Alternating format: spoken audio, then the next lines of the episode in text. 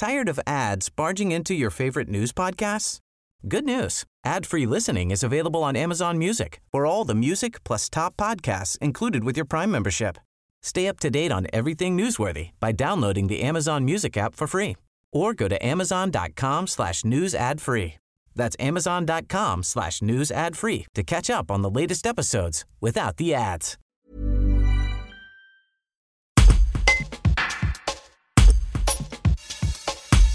Créée en 2017, la plateforme Swimmy permet aux particuliers de louer leur piscine à d'autres particuliers à la manière d'Airbnb. En Drôme et en Ardèche, plus d'une trentaine de personnes proposent ainsi de venir se baigner chez eux, pour la plupart en journée ou à la demi-journée.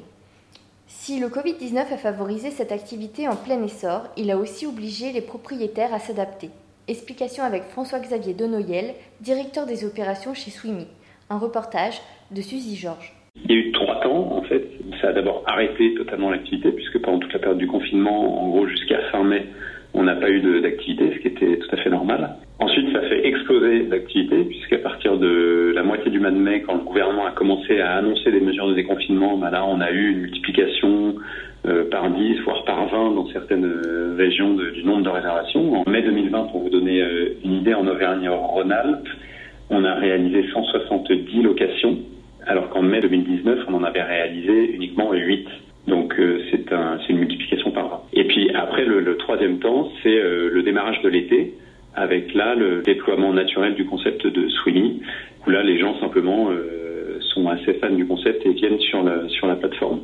Donc ce qui se passe pendant l'été n'est pas forcément directement lié au coronavirus, mais ce qui s'est passé spécifiquement au mois de mai, il est évident dans les statistiques que c'est lié aux mesures des déconfinements on était hyper interrogatif sur la propagation du virus dans l'eau. C'était notre premier point de préoccupation. C'est-à-dire qu'est-ce qu'on peut dire, qu'est-ce qu'on sait et qu'est-ce qu'on peut dire. On a d'abord commencé par faire une étude quasiment académique sur tout ce qui avait été produit en France et à l'étranger sur le sujet de la propagation du virus dans l'eau. Il y a très peu de choses qui ont été produites, mais en gros la synthèse de ces études-là, c'était que le chlore était, semble-t-il, une bonne barrière de protection contre le coronavirus euh, c'était que dans une eau tempérée, à partir d'une certaine température, quand la température de l'eau augmente, le virus a encore plus de mal à survivre. Donc on a informé nos propriétaires de ces, conséquences-là en leur demandant d'être particulièrement vigilants à ce qu'on appelle la qualité de leur eau et au taux de chlore de leur eau. Puis on a ajouté aussi qu'évidemment tous les éléments mobiliers qui mettent à disposition des locataires, ils devaient être nettoyés avant et après chaque location à la javel.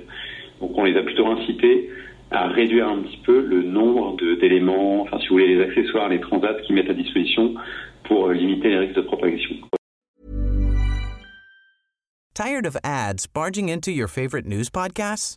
Good news. Ad-free listening is available on Amazon Music for all the music plus top podcasts included with your Prime membership. Stay up to date on everything newsworthy by downloading the Amazon Music app for free or go to amazon.com slash news ad free. That's amazon.com slash news ad free to catch up on the latest episodes without the ads.